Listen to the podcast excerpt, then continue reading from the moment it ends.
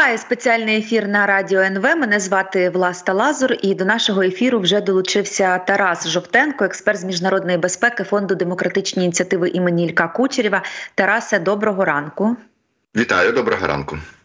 Е, я почну з публікації Валерія Залужного. В нього з'явилася колонка в CNN, е, це американське видання, де він окреслив три головні цілі, на які треба зосередити зусилля у війні проти Росії. Е, перше створення системи забезпечення збройних сил України високотехнологічними засобами. Друге впровадження нової філософії підготовки і ведення бойових дій, як зазначає залужний. І ця нова філософія має враховувати обмеження в засобах і способах їх застосування. І третє, якнайшвидше опанувати нові бойові можливості. Тарасе, а як ви це це знаєте? Це е, так виглядає так, що це план е, план на наступний етап війни? Чи може я помиляюся? Чи от як би ви прокоментували, охарактеризували цю колонку? Бо це дуже важливо на тлі того, що е, з'являються повідомлення ледь не кожен день, що залужного будуть звільняти, і що це рішення ледь вже не ухвалене на банковій. А тут Валерій Федорович такі фундаментальні плани на війну пише. От що ви скажете? Е, ну насправді це е, дійсно стратегічний план, щонайменше на 2024 рік, і він дуже добре деталізує ось е, те, що ми чули від наших західних партнерів, принаймні на рівні рекомендацій, коли ем, військовому і політичному керівництву України рекомендували в цьому році перейти більше до активної оборони і пробувати накопичувати сили і засоби для того, щоб у 2025 році можна було перейти до продовження контрнаступальних операцій. Ну і відповідно до далі Е, відсування фронту е, до е, україно-російського кордону і відповідно викидання російського агресора з території України. Зрозуміло, що для того, щоб переходити до контрнаступальних операцій, потрібно з одного боку, ну скажімо так, продовжувати знекровлювати ворога і бити по його логістиці. Так і для того, ну якби наше керівництво продовжує наголошувати на тому, що на цей період нам потрібні саме далекобійні системи ураження. З іншого боку, потрібно ну до певної міри трансформувати е, в принципі так би систему е, збройних сил України, тому що ми розуміємо, що ну по великому рахунку е, питання насичення підрозділів ЗСУ західною зброєю це ще не трансформація самої армії, не трансформація збройних сил, і це ще не перехід збройних сил України повністю, так би мовити, на підходи і стандарти НАТО, тобто тільки пересівши з колишньої радянської зброї, так на сучасну там американську, британську чи німецьку, ну на жаль, збройні сили автоматично на армію зразка е, НАТО не перетворяться. Так, тобто тут дуже багато внутрішніх компонентів, і якраз про ці компоненти пише генерал Залужний. Е, він пише про е, ну те, як ці компоненти можуть і потрібно як їх трансформувати в умовах, в яких ведеться ця війна. Тут насправді ще один момент, який важливо підкреслити, бо по великому рахунку, у е, той досвід, який є у військового керівництва збройних сил України на даному етапі, е, його насправді немає в жодної е, армії світу, і його немає в жодного представника е, військового керівництва м, якби інших країн, тим більше наших західних союзників. Що я маю на увазі? Тут йдеться не тільки про е, ту е, масштаби тої війни, яку ми зараз ведемо, так а і про умови в першу чергу. Ну, те, що стосується ресурсів, так в яких ми цю війну ведемо. Тому що, як правило, військове планування воно ну якби має дуже чіткі правила, і воно в принципі в ідеалі да, воно повинно опиратися на те, що е, військове керівництво точно знає, який йому ресурс доступний, так починаючи від е, мобілізаційного ресурсу всередині країни і закінчуючи тим, скільки і якої зброї є на озброєнні у армії, і відповідно на що можна розраховувати. А тут ми бачимо, що наше військове керівництво змушене планувати в умовах, коли ми оцього другого компоненту ми точно не знаємо. Тобто, ми розуміємо, що нам наші західні партнери обіцяють різні види озброєнь, і ці різні види озброєнь приходять уже якби по ходу реалізації тих планів, які ми для себе намітили. Так, тобто, в нас, по перше, немає розкоші е, чекати, поки ми отримаємо все, і тоді починати планувати. Так, а по-друге, ми розуміємо, що ця динаміка, ну те, що наші західні партнери обіцяють, і те, що вони е, на практиці можуть реалізувати, це дуже часто трошки різні речі, і тому ну якби по перше, ми плануємо не до кінця розуміючи той ресурс в першу чергу, да, військово-технічний, який в нас є, і по-друге, не до кінця розуміючи, чи отримаємо ми той ресурс, на який ми розраховуємо в кінцевому випадку. Так і от якби в таких умовах, ну по перше, планувати дуже непросто, м'яко кажучи, і по-друге, реалізовувати ці плани і адаптовувати їх потім до життя.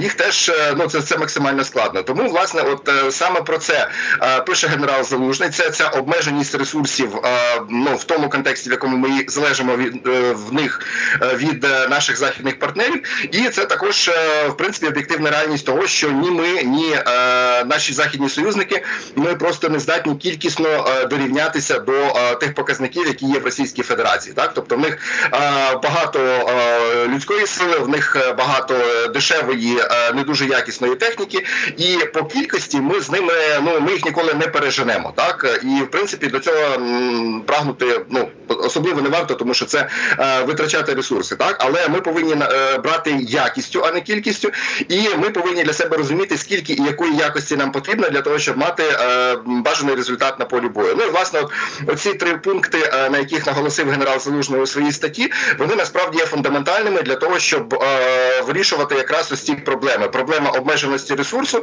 і проблема планування е, операцій при цьому обмеженому ресурсі проти противника, який нас кількісно переважає на полі бою.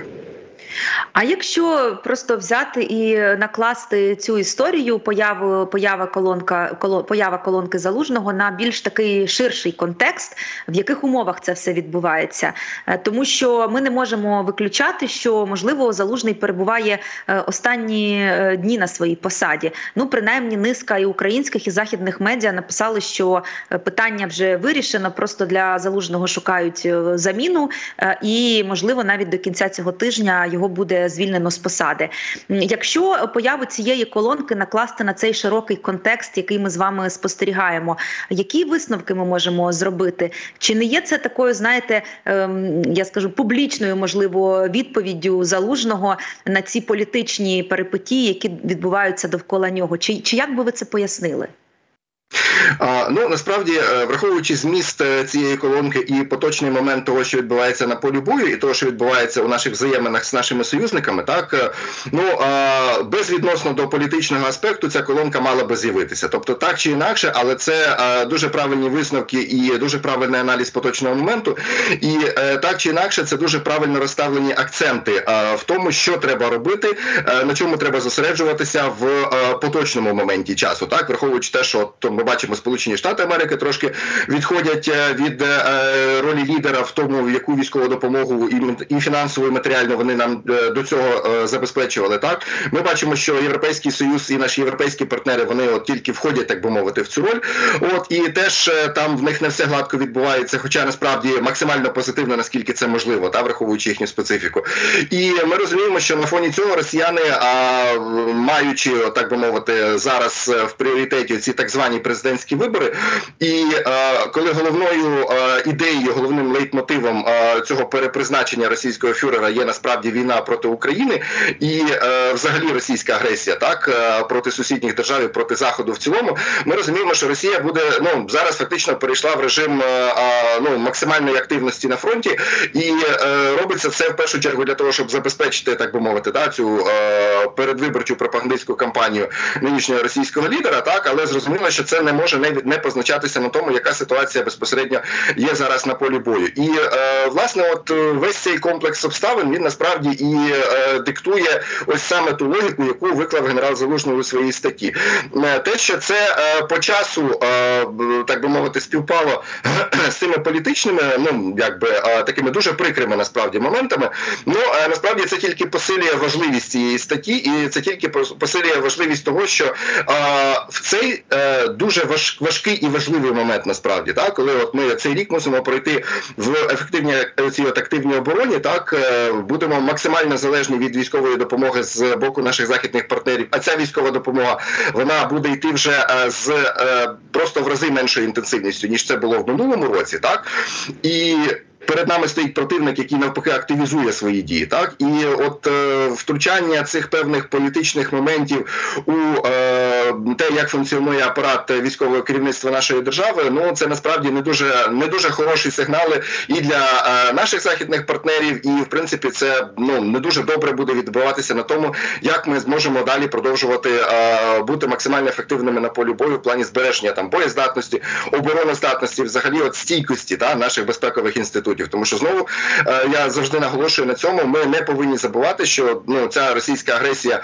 вже повномасштабна, так яка почалася два роки тому. А вона насправді е, в тому числі є гібридною, тобто цей гібридний компонент, попри те, що ми е, основні акценти е, цього протистояння бачимо на полі бою, але ця гібридність вона нікуди не ділася, і росіяни використовують абсолютно всі інструменти гібридної агресії проти нас, і дуже багато цих інструментів вони насправді спрямовані проти стійкості безпекових інститутів. Да? Тобто ми говоримо про те, що українське суспільство зберігає стійкість от в цих непростих реаліях, так але ну стійкість суспільства це одна справа, але зовсім інша справа це стійкість е, політичних і безпекових інститутів, які ну фактично формують е, апарат е, прийняття рішень в нашій державі. І от стійкість цих інститутів вона насправді теж знаходиться під прицілом російської агресії, і ось такі політичні моменти вони насправді цю стійкість дуже сильно розмивають, багато в чому допомагаючи росіянам хитати не стільки саме суспільство, хоча ми бачимо, що ну як кажуть, оці от хвилі з ну цього вищого рівня вони все одно зачіпають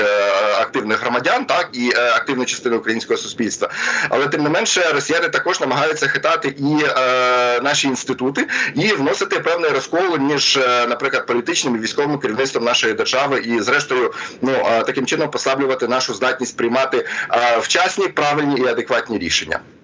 Я тут лише зазначу, що здається, в речника Кремля Дмитра Піскова запитували, чи стежать в Москві за цими політичними перипетіями довкола залужного, і вони сказали, стежать дуже уважно, але мовляв, ну що ви очікували? Це ж Україна, у них там вічно якісь там бої між собою і так далі. Ви сказали, що це дуже прикрий момент, який ви спостерігаєте довкола Зеленського і Залужного. Я говорила зі свого боку з військовими, наприклад, правда, це були підрозділи Національної гвардії. Вони говорили про те, що ну це, звісно, все прикро. Їм би не хотілося, щоб головкома міняли. Але якщо президент е, має на це, по перше, конституційне право, якщо президент ухвалить таке рішення, ну що ж, будуть воювати. Але е, як сказав мені один з військових, ми би хотіли, щоб нам пояснили причину, тому що якщо це реальна обґрунтована причина, це одна історія. Якщо це просто якісь політичні бої, це геть інша історія, і це, звісно, буде в рази неприємніше. Скажіть, будь ласка, Тарасе, а ви бачите е, реальні об'єктивні підстави, чому залужний має піти. Можливо, за два роки повномасштабної війни він виконав свою функцію, і далі, можливо, військо потребує іншого генерала з іншими навичками, здібностями і так далі. І можливо, Володимир Зеленський цим буде обґрунтовувати. Хоча я не виключаю, що якщо він його звільнить, він взагалі нічим не буде це обґрунтовувати. Але давайте про це подискутуємо. Чи чи бачите ви якісь ну реальні причини, чому головкома треба міняти? Е, я почну з е, такої коротенької фундаментальної речі. Насправді е, суперечки і е, протиріччя між політичним керівництвом і військовим керівництвом держави в умовах війни е, це абсолютно нормальна річ. Тобто, це не є щось таке, що е, ну е, абсолютно якесь таке екстремальне, так чи щось, чого ні, ніколи ні в кого не було. Е, Це притаманно всім демократіям, тому що ну зрозуміло, що е, військове керівництво як військові професіонали, коли вони дивляться на поле бою, коли вони дивляться на оперативні карти.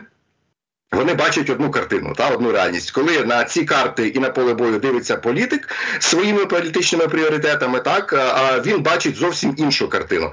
І е, найголовніше питання це е, наскільки вони можуть зійтися в е, цьому спільному баченні. Так зрозуміло, що на 100% такого сходження бути не може, тому що ну е, в кожного є свої пріоритети, і кожен трошки по іншому оцінює. Так і ну якби ті цілі, які ставляться е, на рівні кожної конкретної операції на стратегії стратегічному рівні, так і зрештою, те, що має як ці цілі мають бути досягнені. А, Тому в демократіях е, такі суперечки вони в принципі завжди були. Та не тільки в демократіях, ну там будь-які авторитарні режими, так теж вони ну, е, хоча здавалося б, там є вертикаль управління, так але ну це якщо тільки такі тоталітарні режими, як будує в себе Путін, наприклад, на Росії, так ну там зрозуміло, що генерали йому суперечити не будуть. Якщо там е, фюрер сказав, що треба так, то значить буде так, да, і ніхто ніяких нічого говорити не буде. Тому ну найперше, що ми повинні розуміти, коли аналізуємо цю ситуацію, що для демократії це нормально абсолютно.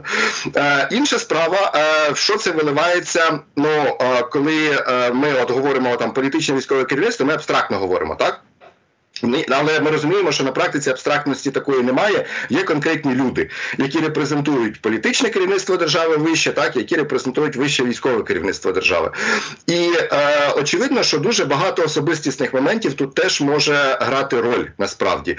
І е, ну по великому рахунку, якщо от ви теж дуже правильно так е, поставили акцент, так от в тяглості двох років так е, цієї повномасштабної війни, ми бачимо, що е, ну до певної міри в нашого політичного керівництва на на е, принаймні кількох етапах були, ну м'яко кажучи, трохи завищені очікування від е, результатів конкретних військових операцій. Так, там той самий великий контрнаступ, який є е, ну от політичне керівництво країни, та вони його розкручували як таку от історію перемоги, що ми там, от наприкінці літа 23-го року, там чи восени ми зайдемо в Крим і вже будемо, значить, на кримських пляжах.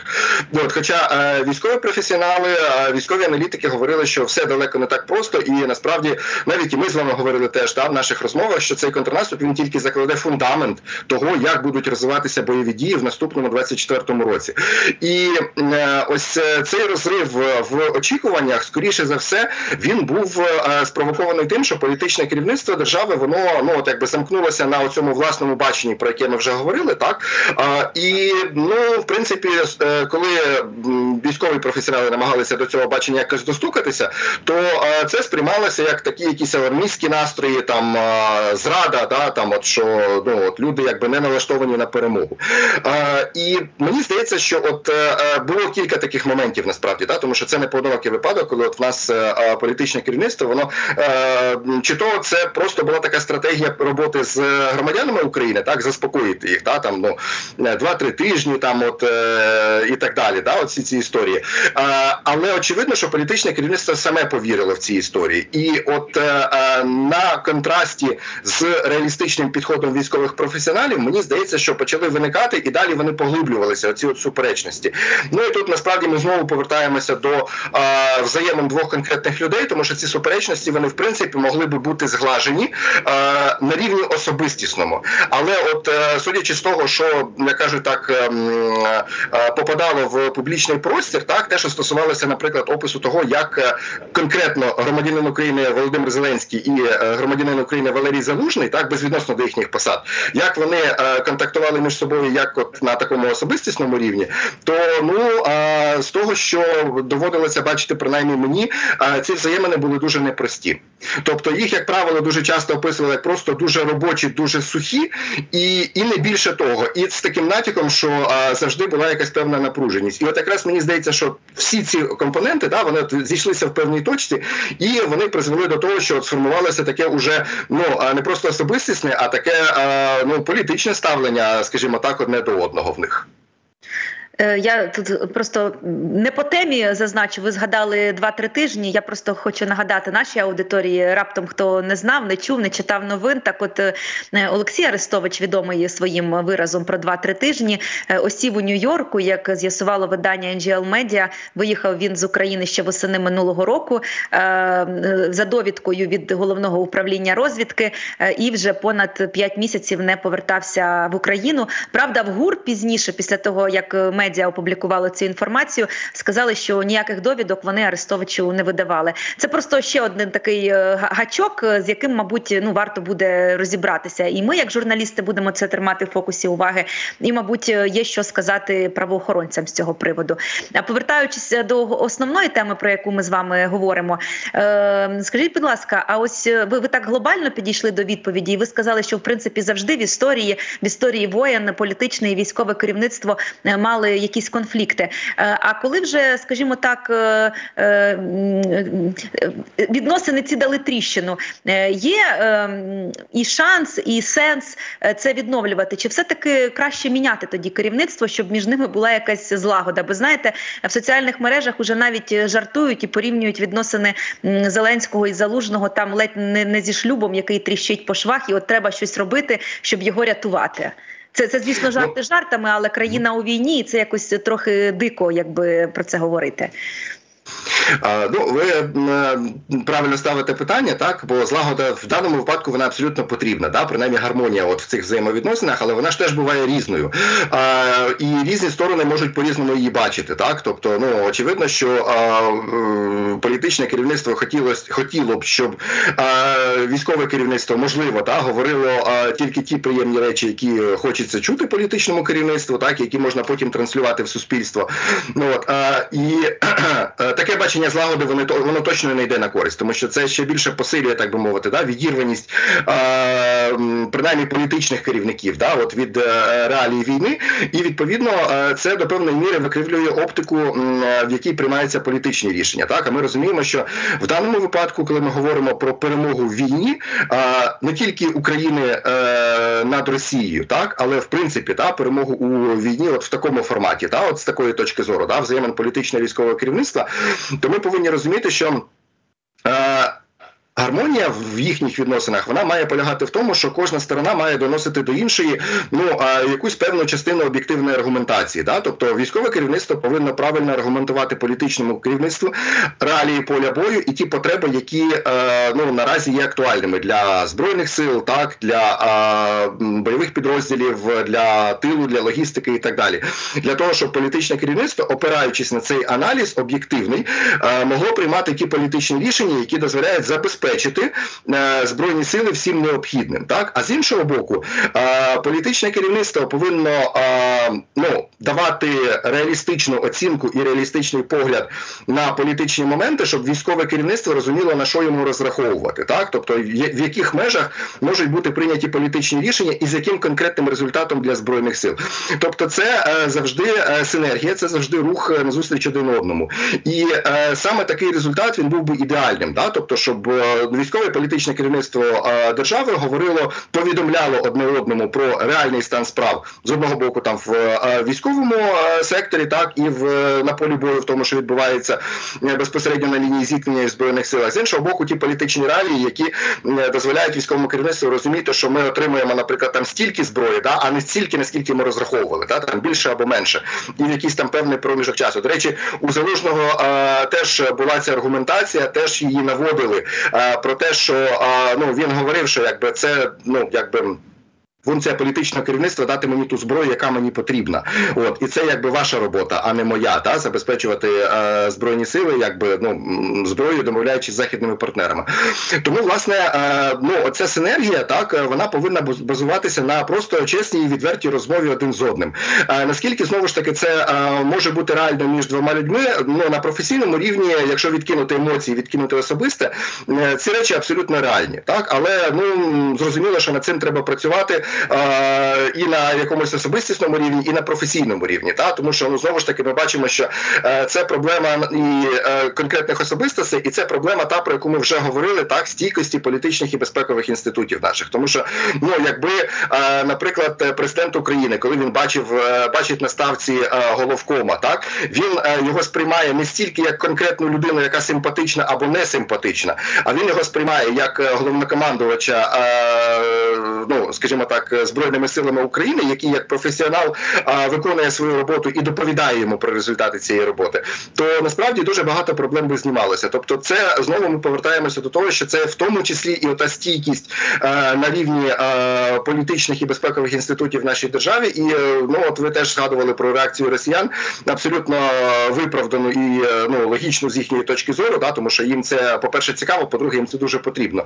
І насправді це ще одне підтвердження того, що ця стійкість е, політичних і безпекових інститутів України вона знаходиться під постійним прицілом е, цього російського гібридного інструментарію. Тарасе, дякую дуже за коментар. Тарас Жовтенко, експерт з міжнародної безпеки фонду демократичні ініціативи імені Ілька Кучерєва. Ми безумовно говорили про е, в тому числі про конфлікт е, Володимира Зеленського і Валерія Залужного. Обговорювали е, статтю, колонку Валерія Залужного для CNN. Ну і звісно, все це відбувається на тлі великих суперечок. Виглядає так між головкомом і президентом. І нагадаю, низка медіа і українських і західних говорять про те, що невдовзі може відбутися від відставка Валерія Залужного. Е, далі у нас будуть новини. Після новин ефір продовжать мої колеги. Залишайтеся на НВ.